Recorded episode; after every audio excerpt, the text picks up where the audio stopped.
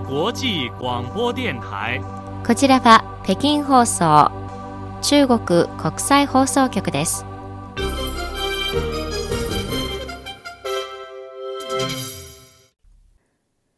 こんばんは。ニュースをお伝えします。まず、主な項目です。習近平主席はギリシャの学者からの手紙に返信しました。アメリカの派遣、波動、いじめとその危険性と題された報告書が発表されました。中国の宇宙遠洋測量船遠望5号が20日、予定海域へ向けて出港しました。以上、この時間のニュースの主な項目です。はじめに、習近平国家主席はこのほど、アテネ大学の教授をはじめとするギリシャの学者からの手紙に返信し、中国ギリシャ文明総合学習センターの設立に祝意を伝えました。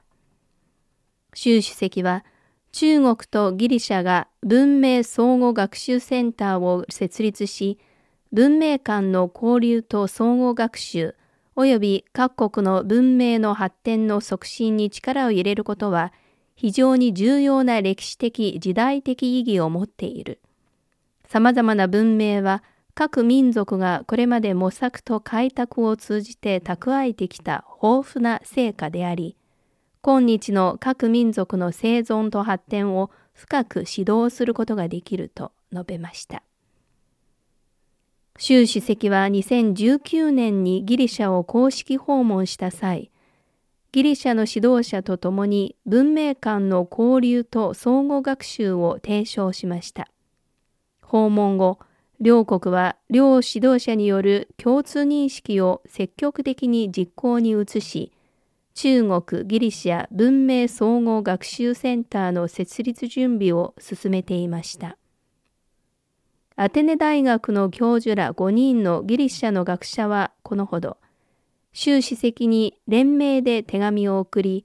習主席が提唱する文明理念への深い共感を示すとともに、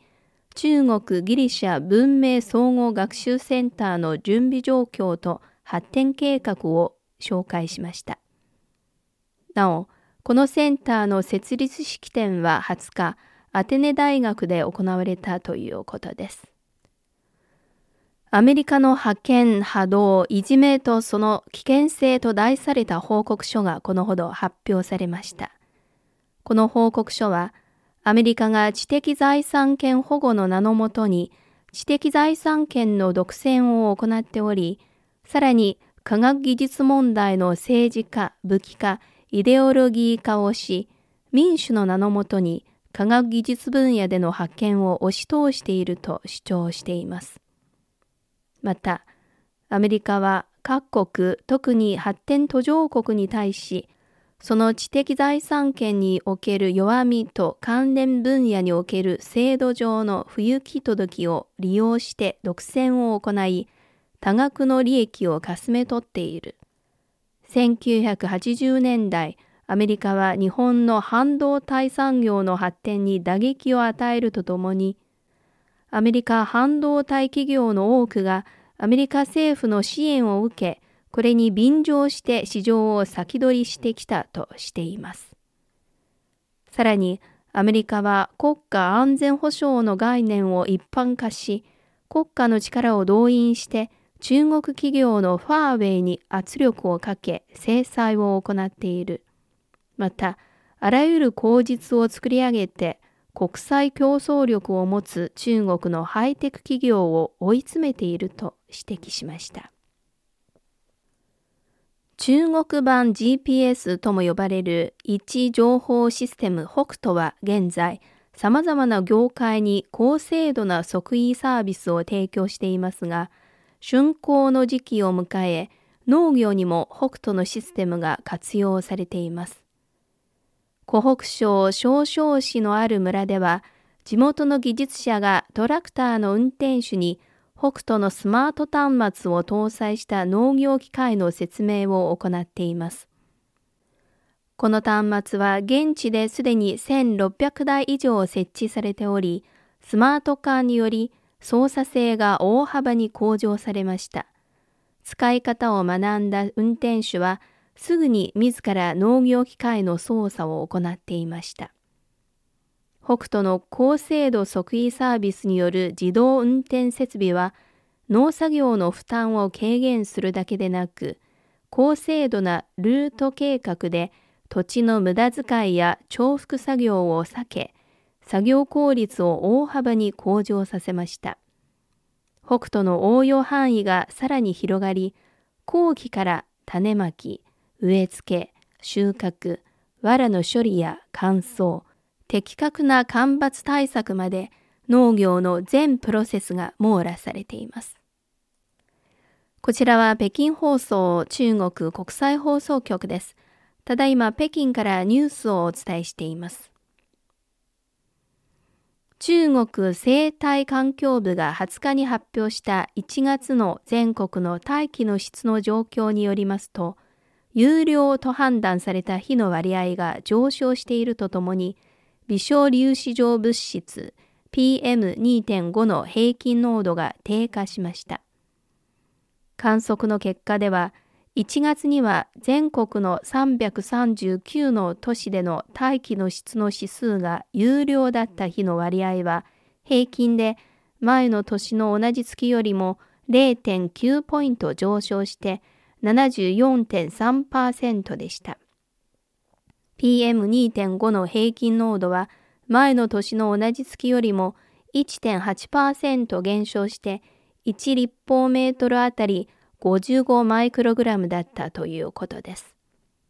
一方で168の重点都市のうちチベット自治区のラサや福建省の福州市海南省の開港市などの都市の大気の質は比較的良好ですが、先西省の関陽市、西安市などの大気の質はあまり良好ではなく、改善が望まれています。中国の宇宙遠洋測量船遠望5号が20日午前9時、測量任務の遂行のため、江蘇省江陰市にある中国衛星海上測量部の母港から予定海域へ向けて出港しました。遠望5号は中国の第三世代宇宙遠洋測量船で国際的な先進水準を誇る大型宇宙遠洋測量船でもあり、船舶、測量制御、通信、気象の4つの系統に分かれています。遠望5号にとって今回の航行は2020年以降で航行距離、時間ともに最長で時差も最大となります。この測量船は任務を順調に成功させるため、出港前には計画通りにスタッフの休養、物資の補給、設備の補修、航路の制定、気象観測など20項目以上の準備作業を完了させ、順調な出港に向けた有利な条件を整えたということです。おしまいに、中国南西部にある四川省の省都成都市でこのほど夜限定の演劇バスがデビューしました。始発停留所から終点までおよそ1時間の乗車時間中、乗客は車内で繰り広げられる会話劇と車窓からの夜景が楽しめるというものです。バスの外観や内装には20世紀初頭の中国らしい趣が取り入れられ、乗客に特別な演劇体験を提供しています。乗車中、乗客は俳優からパフォーマンスに参加するよう招かれることもあり、物語の登場人物の一人としての臨場感を満喫することができるということです。以上、この時間のニュース、欧州閣がお伝えしました。